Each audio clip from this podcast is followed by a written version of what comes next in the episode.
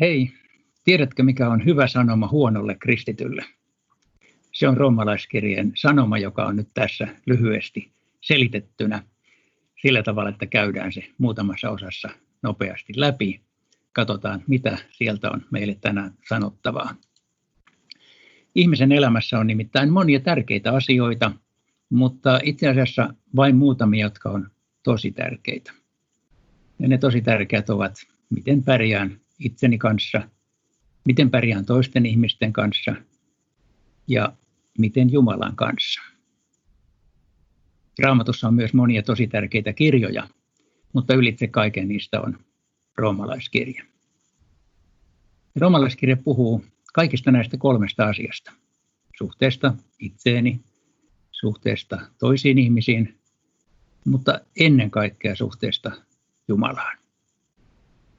Tässä Jumalan jutussa kaikkein tärkeimpiä asioita on armo.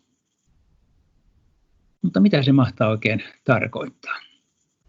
Otetaanpa tämmöinen ajatusleikki.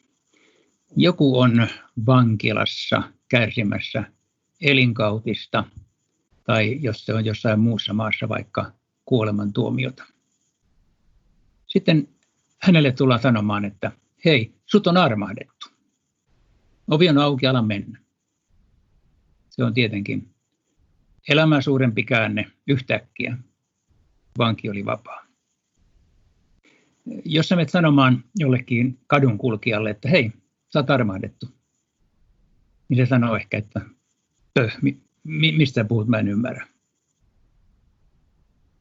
Tämä on nimittäin nyt olennaista. Romalaiskirje alkaa sillä, että se kertoo, että me kaikki ollaan syyllisiä, itse asiassa kuolemaan tuomittuja. Se on aika tyly lähtökohta, mutta mut se menee just näin. Nimittäin kun romalaiskirjan tärkein sanoma on kertoa armosta ja anteeksiantamuksesta ja siitä, että Jumala hyväksyy meidät. Niin se alkaa kuitenkin sillä, että me ollaan totaalisesti erossa Jumalasta. Koska vain syyllinen hän tarvitsee armoa. Ja niinpä romalaiskirjassa alkaa aika kova tykitys ensimmäisessä luvussa. Siellä kerrotaan ihmisistä, jotka ovat vaihtaneet normaalin sukupuolisuhteet siihen, että ne on saman sukupuolta olevien kanssa. Ja sen jälkeen sanotaan muita asioita, jotka luetellaan myöskin synniksi. Täällä puhutaan vääryyden tekemisestä, täällä puhutaan halpamaisuudesta, ahneudesta, kateudesta, vihasta, epäluotettavuudesta, rakkaudettomuudesta, pitkälistä. Niin, että kun sä tuossa ekassa asiassa ajattelet, että ahaa, on siis, noi, noi on siis syntisiä, niin kohta täällä sanotaan, että sori vaan, sinä olet myös. Kaikki nimittäin ovat. Mutta tämän ekan luvun kohdalla yksi ja toinen varmaan, että en mä ihan kaikkia noita ole kyllä rikkonut. Ja niinpä toinen luku roomalaiskirjassa alkaa.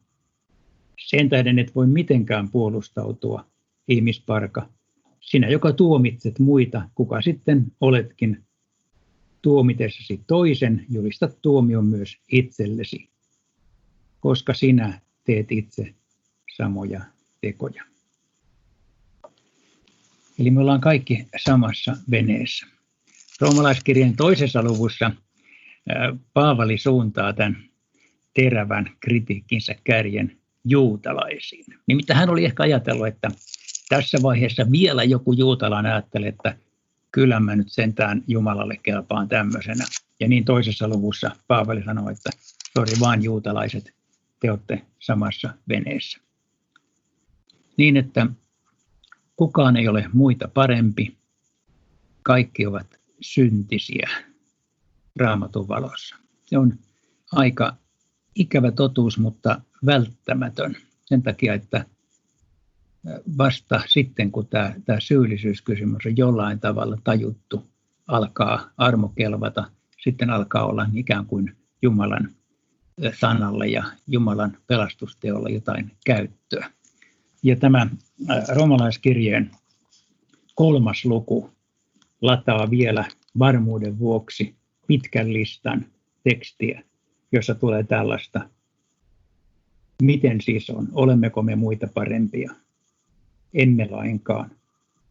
Ei ole yhtään vanhurskasta, ei yhtäkään ymmärtäväistä, ei ketään, joka etsii Jumalaa. Kaikki ovat luopuneet ja käyneet kelvottomiksi. Ei ole ketään, joka tekee hyvää, ei ainoatakaan. No, tehdäänhän me jotain hyvää.